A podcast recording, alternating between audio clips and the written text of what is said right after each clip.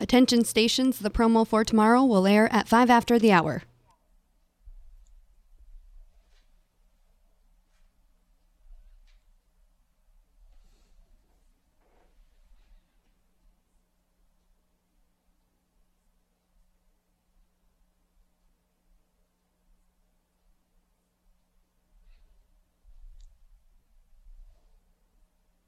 Tuesday on Adams on Agriculture. I'll be broadcasting from the National Biodiesel Conference in Tampa. We'll get an update on the biodiesel industry and look at the impact of getting the bio, of biodiesel tax credit back. Be sure to join us Tuesday on Adams on Agriculture.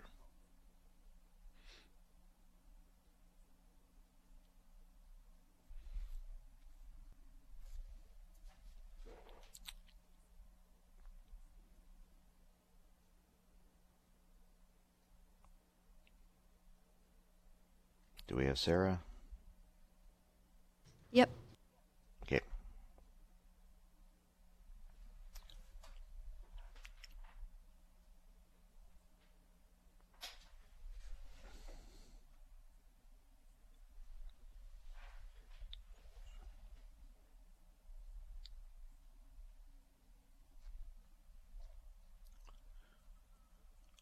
Hi, this is Mike Adams. Thanks for listening to Adams on Agriculture. Join me Monday through Friday for the latest farm and agriculture news from around the world. Informing America's farmers and ranchers. It's Adams on Agriculture. Produced by the American Ag Radio Network. Here's your host, Mike Adams. Hello, everyone, and welcome to Adams on Agriculture. Thank you for joining us and letting us be part of your day as we kick off a new week on this Martin Luther King Jr. holiday. I hope you had a good weekend. I was busy in Springfield, Illinois over the weekend. Had the uh, pleasure once again this year of being the MC for the Illinois County Fair Queen Pageant. 73 contestants from around the state, so it was a busy, busy weekend. That was a part of the Illinois Association of Agricultural Fairs convention.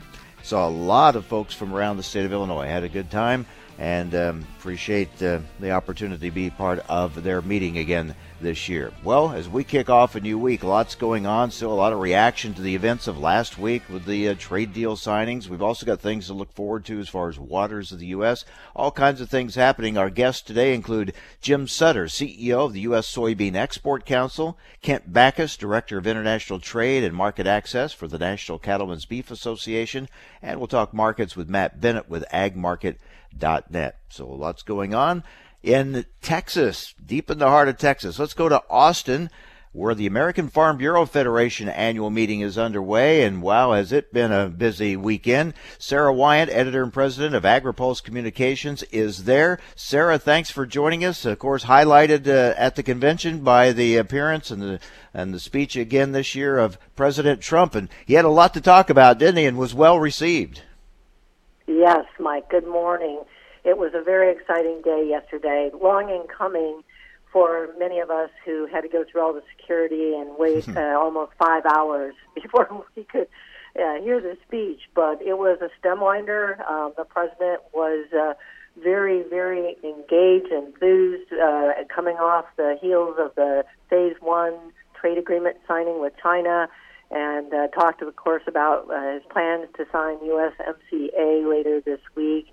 And so he he really had a lot of uh, positive comments to share with the crowd, and and they gave him a lot of love back. Uh, several standing ovations and uh, a lot of cheers and chants USA USA, and so it was a it was a speech very much filled with red meat for his farmer and rancher base he probably would have been well received at that convention anyway, but especially this year, the timing with the, the China agreement and, as you said, signing of USMCA coming up, and also some uh, movement on waters of the U.S.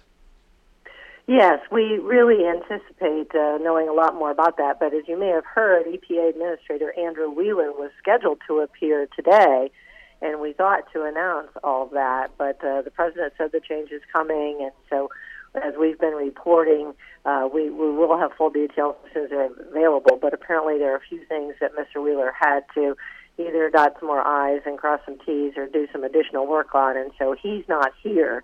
Uh, Secretary Sonny Perdue is here. He uh, introduced President Trump yesterday, and will be back on the main stage today, uh, a little after 11. So I would uh, assume that the mood there at the convention is upbeat with the these trade signings and uh, some of the events going on right now. I describe it as some very cautious optimism. I mean, the farmers we talked to after the speech were very positive and shared with us that you know he he made a lot of promises and he has a, appeared to be delivering on a lot of those regulatory relief. Uh, talked about the repeal of the estate tax or the death tax at lower levels. Uh, one thing that Mike he didn't really get into, and I think is still a point of a little bit of contention with people, is what's going to happen with ethanol because of these small refinery exemptions. But um, other than that, I think people were pretty pretty upbeat. Uh, but they just they want to see delivery from China, and I think that's something that even President Trump can't control because the Chinese economy has been contracting, and with African swine fever, it's really difficult to talk about how they're going to buy a lot more soybeans to feed their swine herd that has been cut by, you know, and by some reports half or at least a third. Yeah, now we, we need to see the action to back up the words of the trade deal. You mentioned the small refinery exemptions. That's a huge issue, not only for the ethanol industry, but for the biodiesel industry. Now, I'm headed today to Tampa, Florida. I'll be there the next couple days for the National Biodiesel Conference, and they're concerned, as I said, about the, the exemptions, but they're uh, also, they're going to be in a better mood because they did get the uh, biodiesel tax credit uh, reinstated in the tax extenders package. So that was a boost for their industry. Oh, absolutely. And you know, there's one thing that really is still very much unknown in the Chinese uh, Phase One deal, and that is, will they be importing more of our renewable fuels? And there was an expectation of that, but of course, the deal has no specific line items that says, you know, there'll be so much imports of X, Y, or Z commodity and so we're, very much in a wait and see mode. But um, I think you'll find some similar optimism at that, and uh, our Ben Nuelle will be there as well to see you. And you know, they're as good as things are or looking and appearing uh, with China, there's still the tariff question, right? I mean, there's still tariffs in place that must be uh, that issue still has to be resolved. Well, they are keeping the tariffs in place as part of their overall enforcement plan, but as you may have seen when we uh, interviewed Ambassador Gregg Doud again last week, and I, I'd have to say the interview we did with him at the end of the year, where he kind of laid out what all the different things that can happen under Phase One, is still probably the most comprehensive look at that. But when we talked to him uh, last week, he also uh, was visiting with the Wheat Growers Association, and uh, he's adamant that the China that, that the Chinese could still be buying wheat, corn, and rice uh, as a result of these, and that the tariffs aren't going to matter. Um, uh, he's he's saying that uh, it's still game on. So again, it's a it's a lot of folks that are looking at these things and saying we want to trust, we want it to work, but we would like to see the real deal. so mm-hmm. uh, it's it's putting that uh, uh, substance behind the arguments that are being made. Yeah, I had Ambassador Doud on last week as well, and yeah, same thing. I mean, he laid out uh, how hard they worked at enforce, you know, getting enforcement measures in place, and he thinks it'll be even with those tariffs. You said he thinks they're going to be buying. So time will tell, and we'll see how how that plays out. Of course, uh, right now in Washington, it's going to be impeachment now again dominating the news. Yes, and certainly that's going to impair our ability to talk to some of the senators. But uh, Senator Pat Roberts, the chairman of the Senate Ag Committee, is here, and we sat down with him for quite a bit of time yesterday, just talking about the the um, things that are going on not only in his committee, but what he's hearing from Kansas farmers, and I think people like that will continue to to uh, share some of their messages. But there's going to be a lot of lockdown on uh, the senators in terms of time, and uh, so just stay tuned, and we'll see how long this plays out uh, as we go through the rest of January.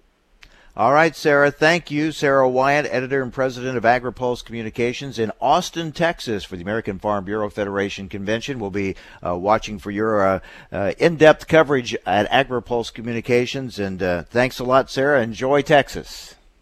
Thank you, Mike. Have a good day. All right. All right. Sarah Wyant in uh, Austin, Texas. Again, I'll be in Tampa, Florida tomorrow and Wednesday broadcasting for the National Biodiesel Conference. More reaction from the U.S. China trade deal signing. We're going to talk with the CEO of the U.S. Soybean Export Council. That's next on AOA.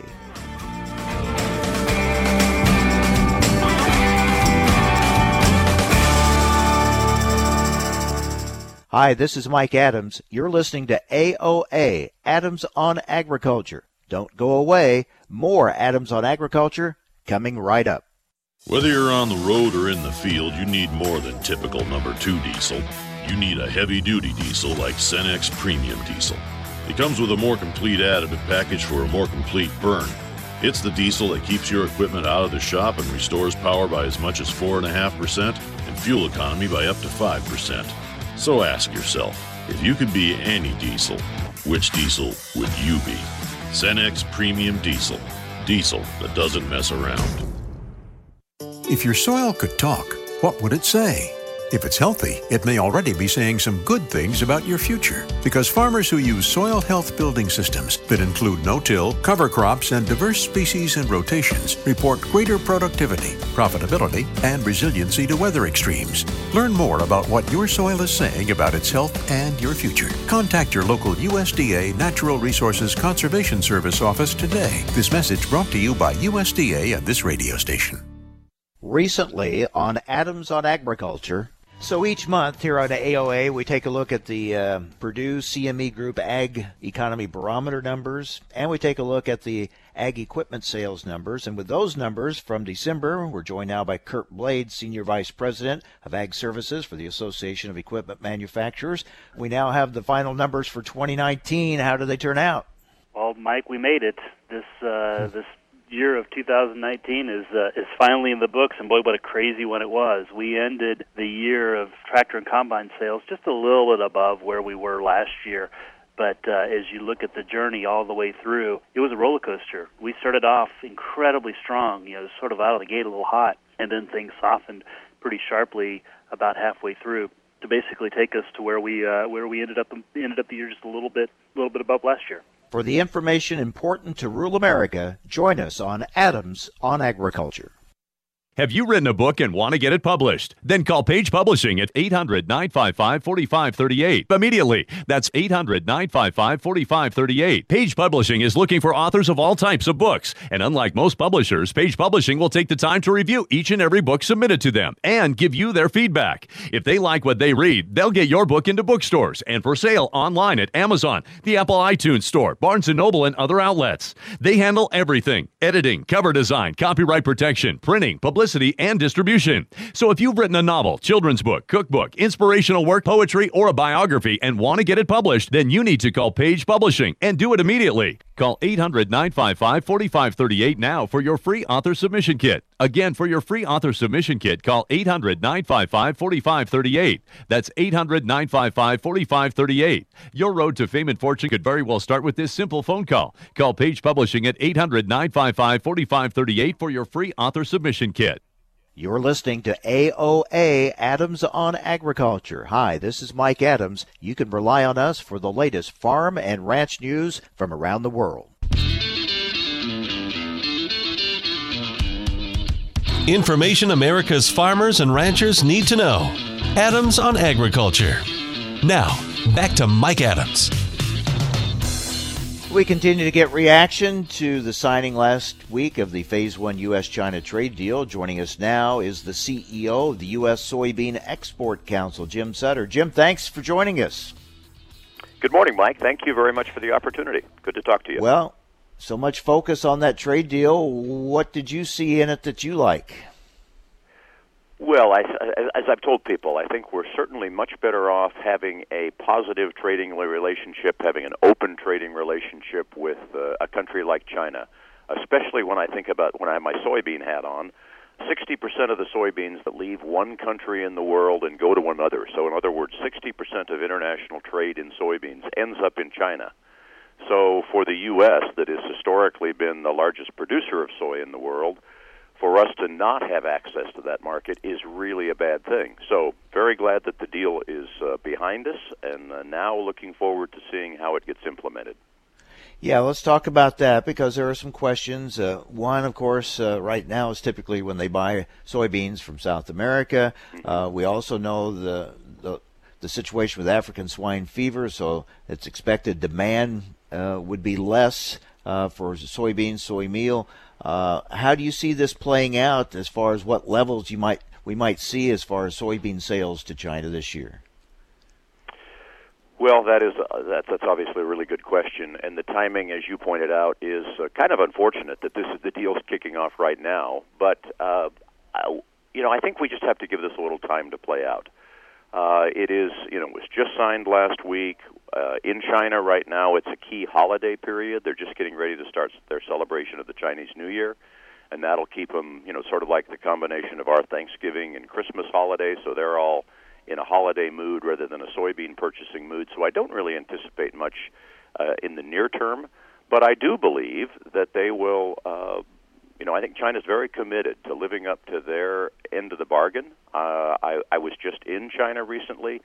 Uh, since the deal has been done, I actually just got home over the weekend, and I can tell you that people there are the the trade there is very pleased that this is is done. I think just the average people are also pleased they weren't happy to have this sort of a trade uh, friction, trade war going on with the U.S. So I think I think they will be committed to it. I would guess that we would see a chunk of the purchases happen, you know, later in the year. I think that uh, they've already got a pretty good book on right now, and I think, as you said, this is the South American season. So we'll see them uh, step up their purchases um, much, you know, in several months' time would be my guess. With regard to the ASF and the demand loss there, uh, clearly, that's been a huge factor. Um, and I tell you, there's lots of different opinions on how quickly they're going to get that behind them. I think there's an awful lot of work going on. The government is very committed to getting that situation resolved. It's hard. It's a, it's a difficult situation, but we understand the people we spoke with when we were there. There's there's a lot of investment going on into new, large, state-of-the-art facilities where they'll be able to have much better control, much better um, you know the whole biosafety issues will be much better for them to manage. Uh, but you know, it takes some time to get that investment going. But when China puts their mind to something, they usually get it done. So, so we're we're cautiously optimistic. Uh, I think it'll be a good thing. You know, we've been working a lot on trying to make sure, though, that we're not. We, you know, China is an important market, obviously, but it's not the only market for soybeans, and we want to make sure that you know all these markets that we've been working in the last couple of years and for many years that we continue to focus on those and don't become uh, overly dependent on China. We are very happy to have them back as a market, but we're also very happy to have the markets that we've been working on in the last few years and the new emerging markets around the world that we continue to work on. We're talking with Jim Sutter, CEO of the U.S. Soybean Export Council. Along those lines, Jim, uh, Ambassador Gregg Doud, our chief ag negotiator, told me last week that uh, they're going to really start working, uh, focusing on, on India. How, what's the potential there for soybeans? Well, I tell you, that's a market where uh, representatives of our organization have been working there for 22 years. Uh, so we obviously, the people who were making decisions 22 years ago, thought that that market had a lot of potential, and we think it probably has more today. We've been very happy to see that. You know, they're, they're I think they're the fifth largest producer of soybeans in the world. Uh, and and they're now to the point that they're consuming all of the soy that they produce. So over recent years, they've been a, a you know a, a decreasing in size exporter of soybean meal to other countries because they previously didn't use all the meal that they produced. They used all the oil. They were an importer of oil. So we're very happy to see them not exporting meal anymore, and we think that that market in a few years' time has great potential.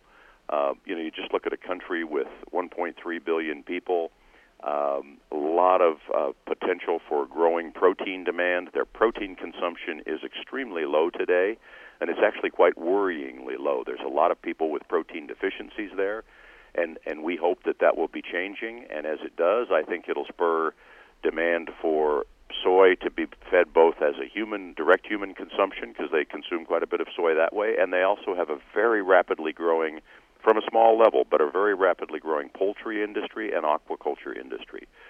So we think one of these days India will be a big uh, potential market for soy, and we continue to work on it so we're ready when the doors get opened up.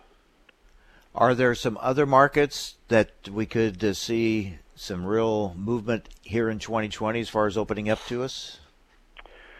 Well, there's a couple that we expect to continue to grow rapidly, and they're both, uh, you mentioned India, and they're sort of in that part of the world. One is Pakistan, and that's a market that used to import some soybean meal from India.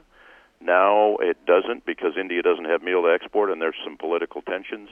Uh, but also, Pakistan's demand has grown rapidly, and they are now um, on our top 10 list of U.S. soybean importers. Uh, I think they will continue to grow rapidly. They'll be a million and a half ton market this year. And Egypt is another market that over the last five years has grown from being almost uh, almost nothing in terms of imports. They imported some meal from other countries, a tiny bit from the U.S.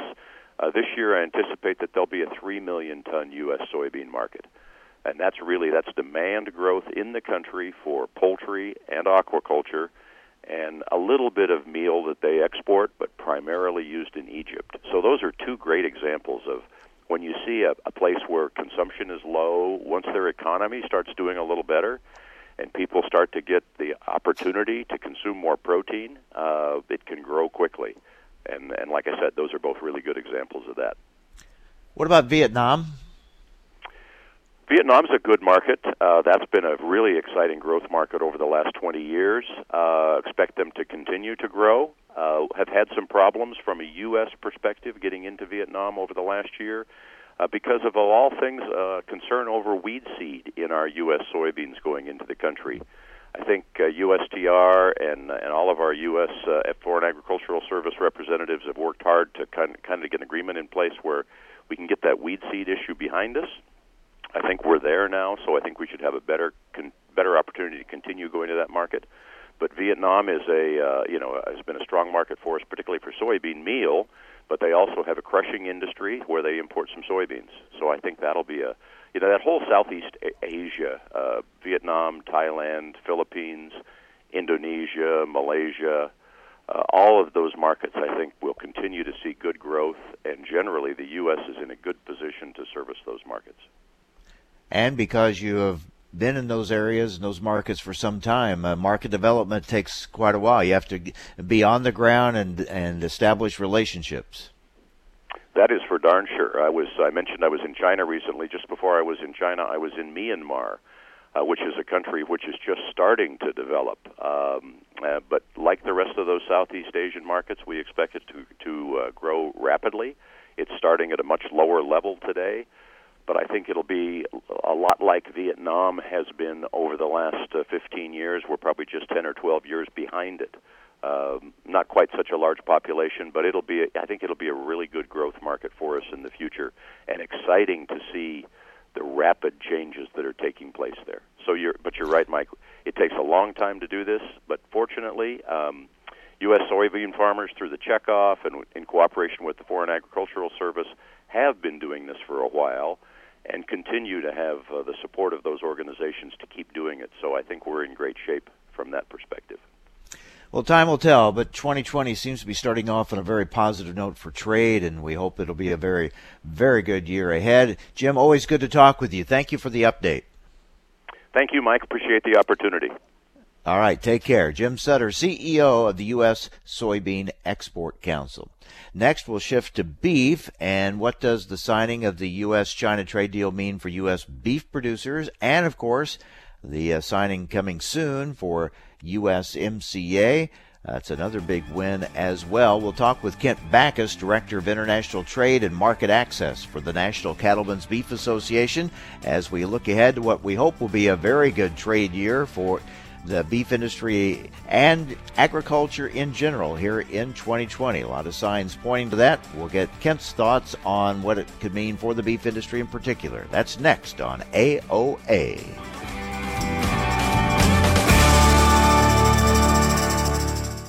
Hi, this is Mike Adams. You're listening to AOA, Adams on Agriculture. Don't go away. More Adams on Agriculture coming right up. With the start of every new year, you always have new possibilities. The new year is upon us, and Adams on Agriculture, presented by the American Ag Network, has plenty of news to be excited about. Your host, Mike Adams of Adams on Agriculture, has expanded the daily conversation into new geographies around the country. Mike has new online content too. Navigate on your computer, smartphone, or tablet to AmericanAgNetwork.com. Under the Adams on Agriculture tab, you can listen to Mike's latest shows and also catch up on Mike's new weekly commentary. Adams on Agriculture is also available as an Alexa skill on your Amazon device. Adams on Agriculture with Mike Adams, presented by the American Ag Network. We're looking forward to new conversations with you throughout the year with information farmers and ranchers need to know. Check it out Adams on Agriculture, presented by the American Ag Network. Time now for a market check here on Adams on Agriculture. I'm Rusty Halverson for the American Ag Network. An hour into the trading day on Friday, and corn futures recovering some of yesterday's losses. The grains bounced overnight, with corn in particular making up ground after posting a 3.1% loss on Thursday. After a wave of pessimism on the markets following the signing of the U.S. China trade deal, with some traders unhappy with China's perceived wiggle room around making large agricultural purchases. Some traders say the downward movement may have been a little bit overdone. Both the momentum and trend indicators turned lower after yesterday's sharp price break. It could seem to indicate that rallies need to be sold, backed up by the weak fundamentals in the corn market. March corn up five and three quarters an hour into the day at 381 and a quarter. May up five and a half at 388. Soybeans March contract down a quarter of a cent, 923 and three quarters. May down a half at 937. In the wheats, Minneapolis March up four and three quarters at 555. Chicago wheat March up two and three quarters, 568. Kansas City wheat March up a penny and a half at 486 and a quarter. For livestock futures at the Merc, cattle futures continue to trend lower while lean hog futures are a dime to 60 cents higher. February hogs up 60 at 67.47. April up 40 at 74.17. Live cattle February down 57 at 125.55. We saw cash cattle sales in the South yesterday on a live basis, mostly 124, fully steady with last week's weighted average. Feeder cattle March contract down 85 at 143.97. On Wall Street, the Dow is up 52 points. You're listening to Adams on Agriculture. I'm Rusty Halverson from the American Ag Network. Thousands of people contact InventHelp monthly about their invention or new product. Do you think companies would be interested in your idea? Do you want to try to get a patent? Call InventHelp now. Best of all, the call and information are free. InventHelp keeps your idea confidential, explaining every step of the invention process. We create professional materials and submit them to companies who are looking for new ideas in your category. We have more than 9,000 companies who have agreed to review new ideas in confidence. If a company shows interest in manufacturing, your invention, we can negotiate on your behalf. We have helped over 10,000 clients receive patents. We offer 3D modeling and animation, prototyping services, and we use state of the art technology to present client ideas to additional companies. Join people just like you who made the call to InventHelp. You have nothing to lose. The call and the information are free. Call 1 800 213 4556. That's 1 800 213 4556. Again, 1 800 213 4556. Hi, this is Mike Adams. Thanks for listening to Adams on Agriculture. Join me Monday through Friday for the latest farm and agriculture news from around the world.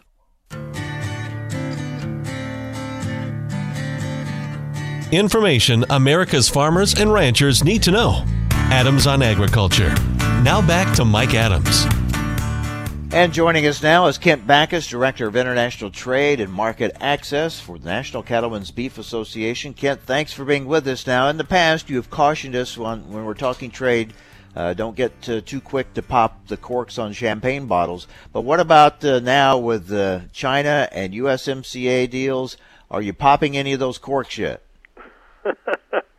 Well, I think we are definitely. Uh, I, th- I think the champ- the champagne's definitely on ice. Uh, keep in mind, when it comes to USMCA, the, you know, the Canadians still have to go through the process of, of ratifying it, and we expect that'll be pretty soon. And on China, it's all about implementation. So, yeah, I think we can. Uh, yeah, I think we are we're definitely at that stage now where we're going to start celebrating soon. But before we do, we're going to make sure that uh, that all of our ducks are in a row. Well, let's talk about the China deal because we don't know. It looks good, it sounds good, but until it happens, uh, it, you know, it's uh, just words, right? So, what's the potential here for the U.S. beef producers? Well, I think it's a little bit more than words now. It's a, it's a signed agreement. We got to think of it as a contract that's going to enter into force here pretty soon. For the U.S. beef industry, it's huge. Uh, this deal with China delivers on three uh, three primary uh, goals that that quite frankly are going to uh, really open that market for us. So the first one is removing that BSE restriction, that age-based restriction, that 30-month cap that we've had uh, in China, uh, you know, for the last few years.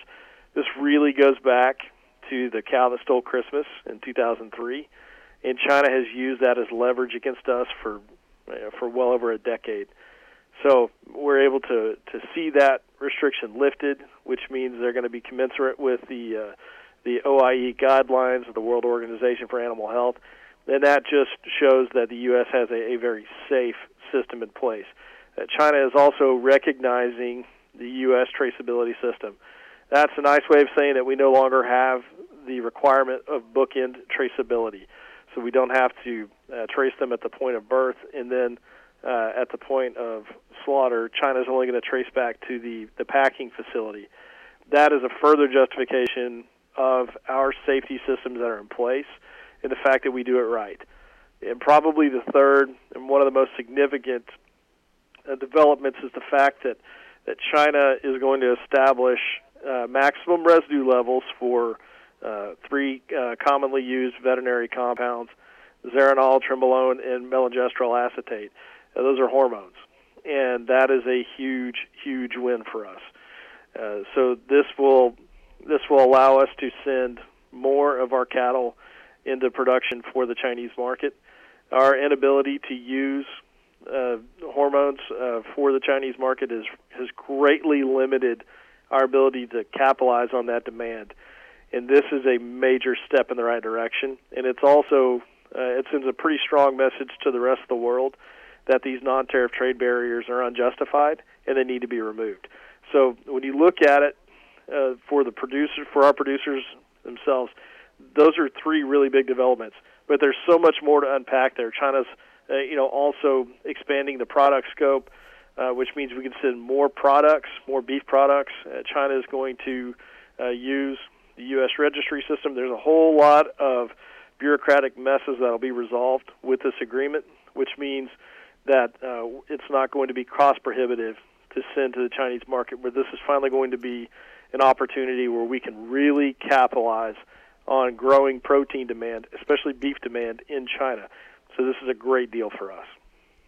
You know, early on there was so much focus on soybeans and then pork with African swine fever over there, uh, and we didn't early on think so much about what this could mean for beef going into China. But as you've just pointed out, this is significant. Now, as you said, it's a contract, but historically, uh, China's not always honored these contracts, so that's why implementation and enforcement will be key.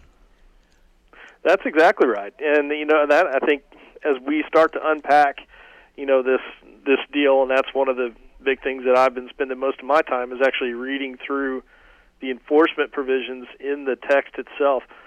Uh, I mean, there's a lot of teeth in this agreement. This is not just uh, a paper uh, agreement and a handshake. With the Chinese, you need enforcement. You need, uh, you know, you need incentives not to uh, to jeopardize this deal, or to push it in a direction that is going to become protectionist.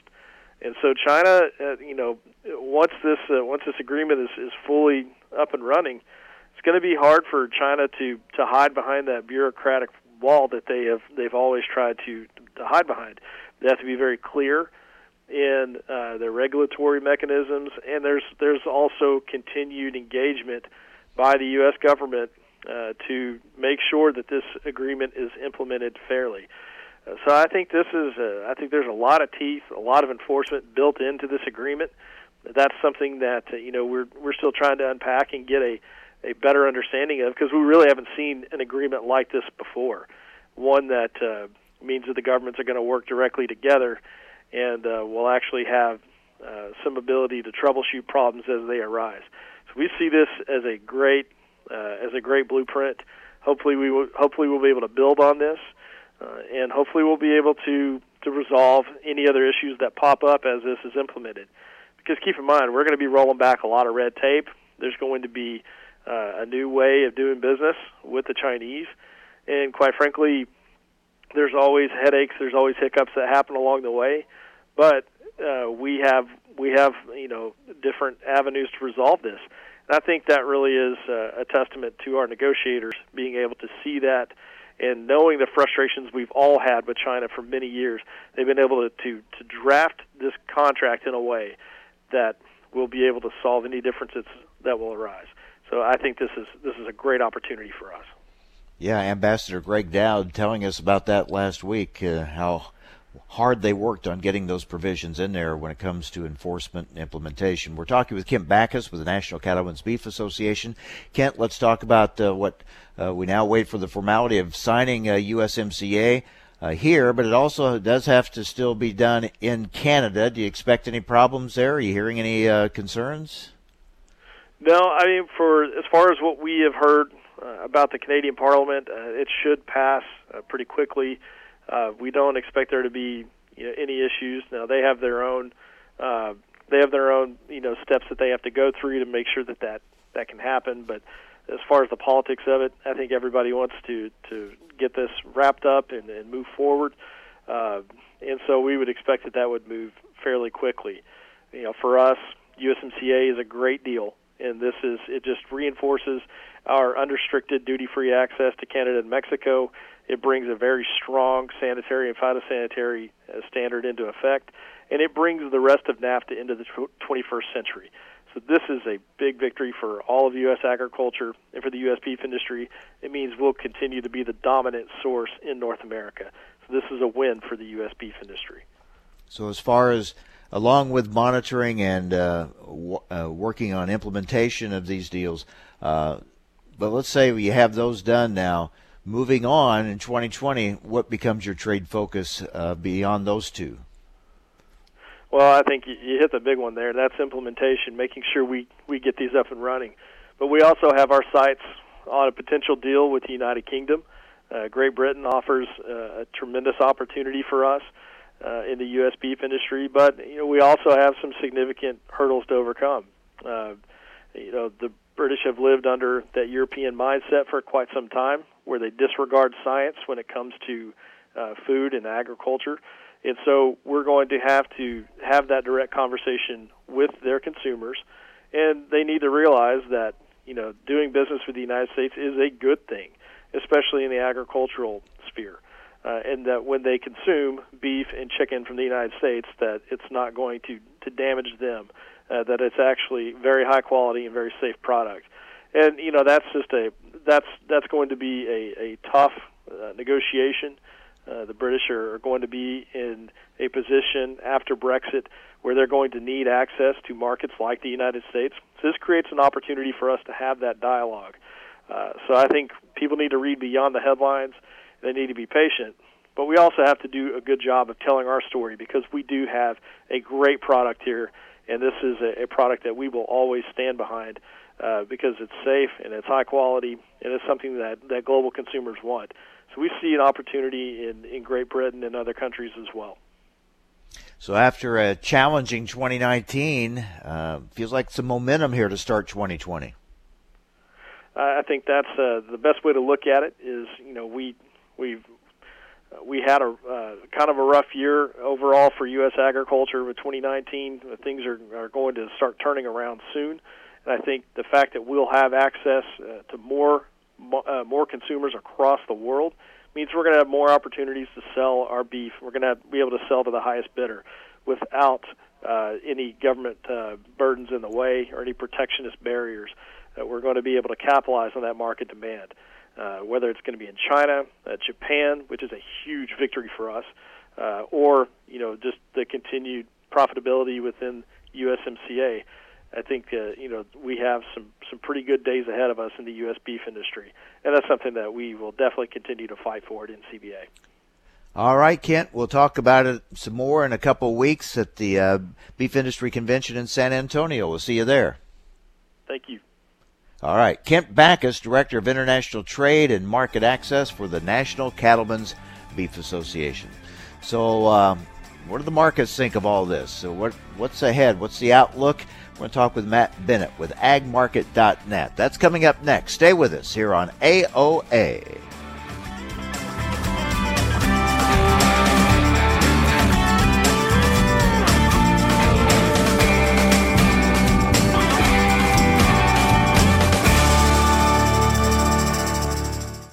Hi, this is Mike Adams. You're listening to AOA, Adams on Agriculture. Don't go away. More Adams on Agriculture coming right up.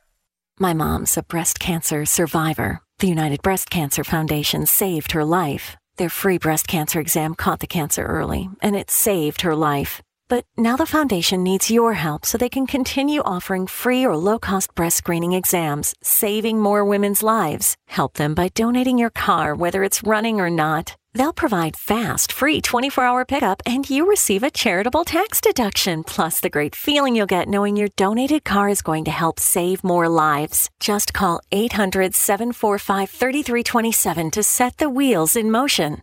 They take cars, trucks, vans, and SUVs, running or not. Call 800 745 3327. The United Breast Cancer Foundation needs your help, and your donation could literally save women's lives, helping them catch breast cancer early, like they did with my mom. Donate today. 800 745 3327. 800 745 3327.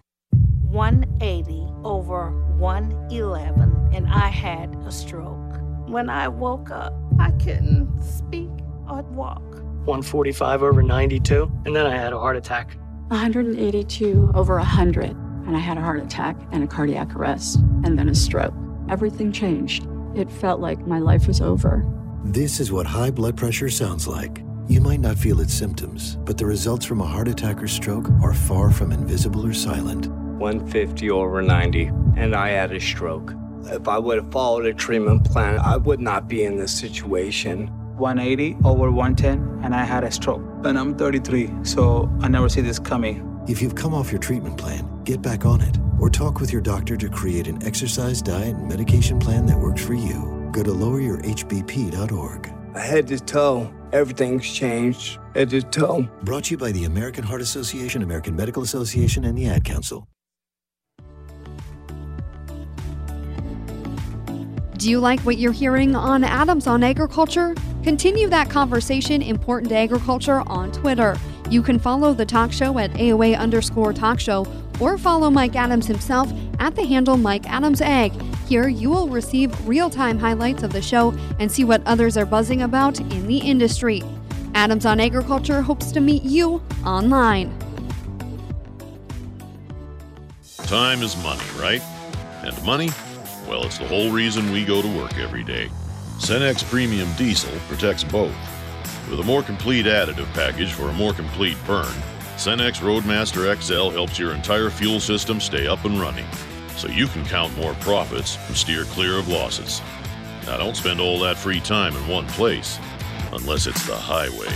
Cenex Premium Diesel. Diesel that doesn't mess around. Take a look under your bed. Find stuff under there? What about jobs? No? Now try your basement. There's a pair of overalls that overall you're not so into anymore. A perfectly good laptop that hasn't sat in your lap in months. And even more stuff, but still no jobs? Well, you really have both. See, stuff is defined as household articles considered as a group. Sometimes this stuff is no longer needed. Wait, no longer needed? That can't be right. Because remember those jobs you were looking for? Those are really needed, and they're the stuff inside your stuff. Even inside that winter coat that moved with you to Phoenix. Our job is to unlock those jobs, and it starts when you donate your stuff to your local Goodwill. Here's how we do it. When you donate to Goodwill, we sell your stuff to provide job training for people right here in your community. So just by teaming up with Goodwill, you help create jobs. And isn't that worth parting with the leftover keytar from your 80s cover band? Goodwill. Donate stuff, create jobs. Find your nearest donation center at goodwill.org. A message from Goodwill and the Ad Council. Recently, on Adams on Agriculture, some have made claims that we are now totally energy independent. We don't even need foreign oil. Is that the case? Let's talk about it with Scott Richman, Chief Economist for the Renewable Fuels Association. Scott, thanks for joining us. Have we reached energy independence yet? Thanks for having me this morning, Mike. Uh, unfortunately, we've not reached energy independence yet. We have we are less dependent uh, than we were 15 years ago on foreign sources of energy, but we are not yet independent. It's great that over the last 15 years, as a result of uh, both shale oil production uh, and a tremendous increase in biofuels production, ethanol is now 10% uh, of the gasoline blend. We are a lot less dependent than we were. But again, we're not we're not independent. We're not an island under, unto ourselves, and especially in petroleum, we're linked to international markets still. For the information important to rural America, join us on Adams on Agriculture. You're listening to AOA Adams on Agriculture. Hi, this is Mike Adams. You can rely on us for the latest farm and ranch news from around the world.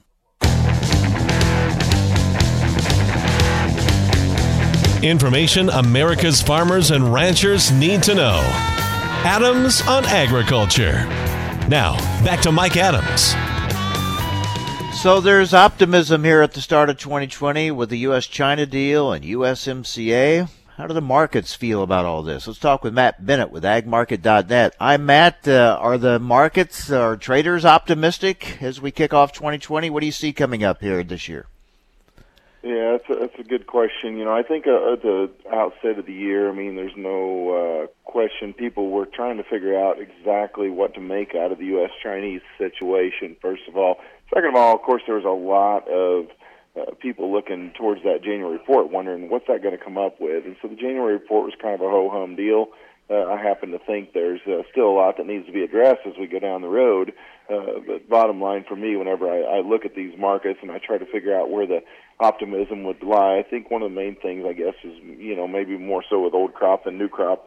You know, I think part of the reason that old crop isn't as excitable uh, on the futures is what we would expect is, uh, you know, whenever we look at the basis and so on, you know, it's because these huge a- acreage uh, estimates that people are coming out with. So, you know, I've got to think that uh, moving forward, uh, I'm a little more friendly old crop than I am new, uh, but there's still a lot to be learned about this year. Uh, Friday we went home, everyone was really excited, as you know. Thursday we went home and everybody felt like someone had come home and kicked their dog. You know, I mean, it, it's just uh, you know a lot of back and forth, and a lot of it has to do with what are the Chinese going to do, how much are they're going to buy, how's this going to affect our carryouts on down the road.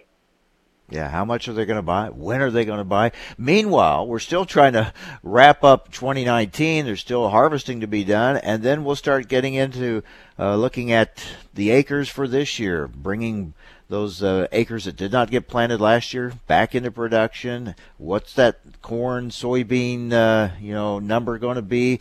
Uh, so we're going to start getting uh, into those uh, questions, and they are still some pretty big questions, aren't they? Oh, there's no question. Uh, there's a lot of questions to be answered yet. You know, whenever it boils right down to it, I guess from a producer's standpoint, though, you know, you look at what have what's happened here, and I know your initial question was how excited we might be and whatnot. You know, we came into the end of the year, we had a pretty darn good rally for both corn and beans. And I've tried to encourage people to take a look at that. Uh, you know, I feel like sometimes we're always expecting just a little bit more, kind of like my kids on Christmas morning. Sometimes, you know, instead of just looking at what exactly what you've gotten uh, you know, I think the rally that you saw on Friday is kind of a a really nice thing to see getting back over four dollar corn. I mean, you know, there's people Thursday night that were talking like, well, shoot, maybe we're not even going to see over four dollar corn going into the crop insurance period. You know, and one day later everything changes. So, yeah, I think there's a lot to be learned yet. You know, one thing is going to be feed usage and ethanol. Uh, uh, conversion factors with that really low test weight corn, you've got to assume that those are going to rear their head on down the road. But you're going to have to wait on quarterly stocks numbers to, to really get a handle on that. But I don't I don't think your carryout's going to be even close to 1.89 by the time it's all said and done. Been interesting to watch uh, the the the basis uh, situation as uh, you know farmers have held on to grain, and those needing to buy have you know bid up to get it, to pry it out of farmers' hands. This has been an interesting back and forth through the winter. Right, and so basis was pretty strong last summer uh, as well. You know, and then you go into harvest time frame, And I think part of the reason it really got kicked off is that you got a late start, and so you know some of these processors were really bidding up, and then the uh, grain didn't show up like they thought it would. Uh, you know, in some areas, and uh, so basically you never were able to back off a whole lot. You know, we've got producers that are in the eastern part of the Corn Belt getting 60 and 80 over, where they uh, typically uh, are hoping for option price or a little bit better. You know, you go down in Hereford, Texas, and uh, they've been posting a dollar over at times. Uh, I mean, those are levels that are significantly better than what we're used to.